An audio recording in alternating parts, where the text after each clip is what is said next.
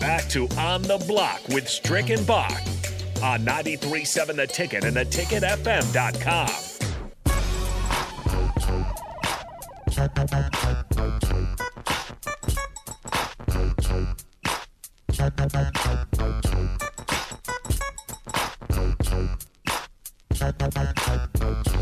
We are back here on the block, and we're actually going to have to punt our NBA segment, which we usually do hitting the hardwood. We'll still hit the hardwood, just won't be NBA because we have big news here in Lincoln, Nebraska. We've been waiting to hear from a few of the guys that have decisions to make for the basketball team and the program. And Derrick Walker and his 68% shooting percentage is coming back to Nebraska. Should make a pretty formidable duo there with Blaise Keita, uh, Heinrich Haarberg down low. So absolutely huge news. We do want to give it one final shout out to Mo Williams uh, for joining us. Of course, a longtime NBA vet, All Star champion. Now coach at Jackson State, and uh, Nick Higgins uh, chiming in here on YouTube. Great interview, and the man was absolutely nasty with the ball. Loved watching him play, and look forward to seeing him coach at Jackson State. So uh, we love you guys chiming in on YouTube, Facebook, whatever Hey, you Bob, can.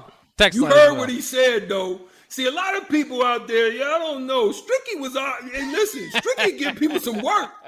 Know, That's right. My man Mo Williams told you now he had to deal with Streaky in practice every day. So you know. Oh man, I I'll tell you what, I would have loved to watch those Bucks practices one on one between you and Mo Williams. I'm sure those got pretty feisty. Not just, not, I mean, I'm sure when you had the ball against him too, you could do some things, but uh, particularly when you were on defense and he was on offense, that would be fun. I couldn't let him get into his in, into his bag. I couldn't Yeah. let him get into his bag because Mo will give you give you a bucket and give you an eyeball sandwich real quick. That was a great interview. If you if you missed it, uh, go to the you know the, the ticketfm.com and check out um, that podcast because that was that was great to have him involved. Um, now moving on to Derrick Walker, uh, this is something He gave a lot of gems too, real Oh, quick. yeah. He gave a lot of gems. Oh, if yeah. you're a coach, if you're a player, if you're you have an aspiring player, girl or boy, no matter what the sport, he gave some gems, you know. So if you do Yeah.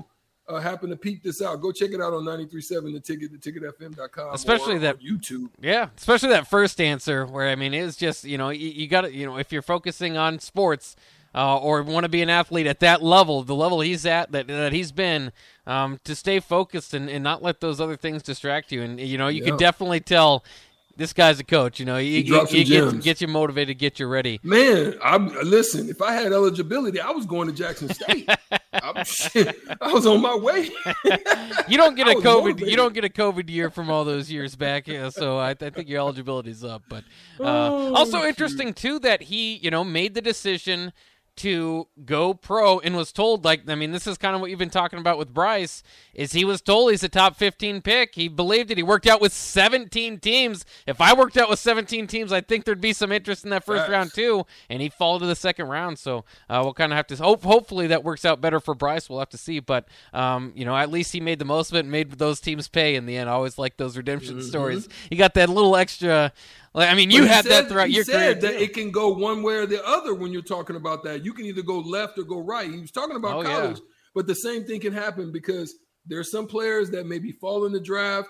Maybe some of them they puts a chip on the shoulder, but then there's some others that kind of fall into their little, you know, depressive, you know, states, and they don't come out of that. yeah. So Yeah, because you've been told all your life you're the man, you're the guy, man, you going, you you about to bring us out, baby. You you hear all of that, but then at the end of the day, you sitting there with your folk and your name don't get called. That, yeah. that can hurt some folks. And I mean, you had to fight your way up too to get that status within the organizations because we've talked about before. There's a big difference between being picked 16th, the way that the organization views you, and a Yeah. second round pick. So you got to fight, uh, fight your way up, and he certainly did that throughout his career. Again, eventually becoming an all star and a champion. Um, so it's great Yeah. to have him on there. Real quick, I know we've talked about it before, but uh, uh, the Derrick Walker news does does break. Uh, he did announce on Twitter about an hour ago now that he is going to be returning to Nebraska.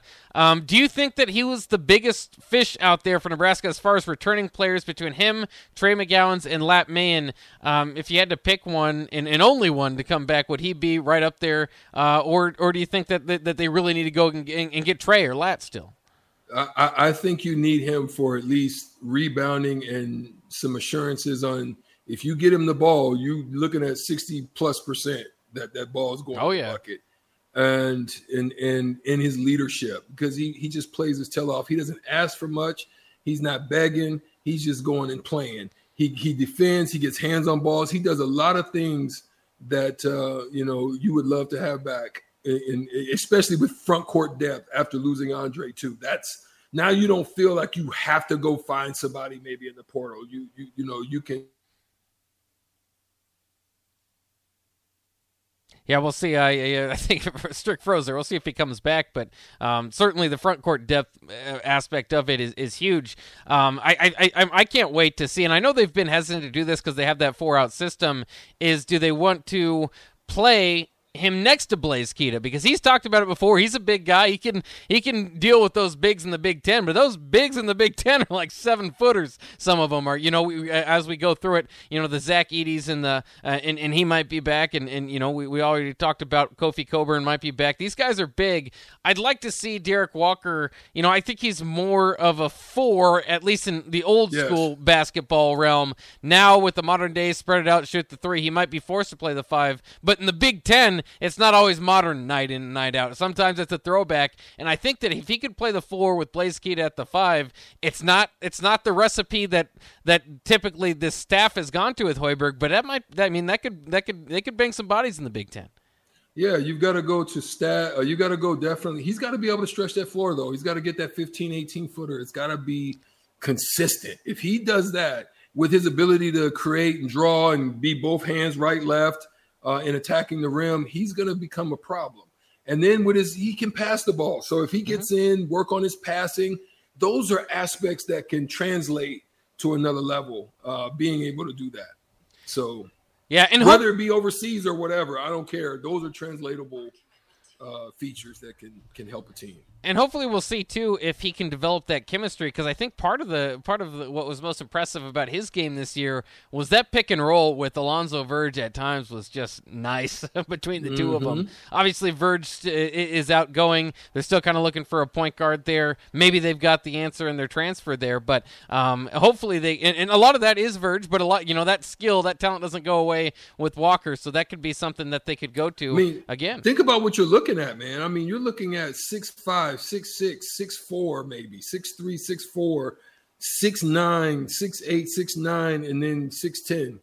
You know, even if you keep lat, you're still at six nine, six something. You know, oh, yeah. you're you're a very long team. They're a very long team, other than some of the other guys. Even Wilcher's at six five. So, you know, you, you're you're a pretty long team that that's that's that's something that can go well in the Big Ten. Yeah, and and, and obviously I know this isn't going to get too many people uh, on the complete bandwagon to think that team's going to make a run, but it's a start. I mean, I, I think it was key. We've talked about it for a long time, uh, and we, we even talked about it today. The lack of continuity for this team year in and year out. Now this is year three for Derrick Walker.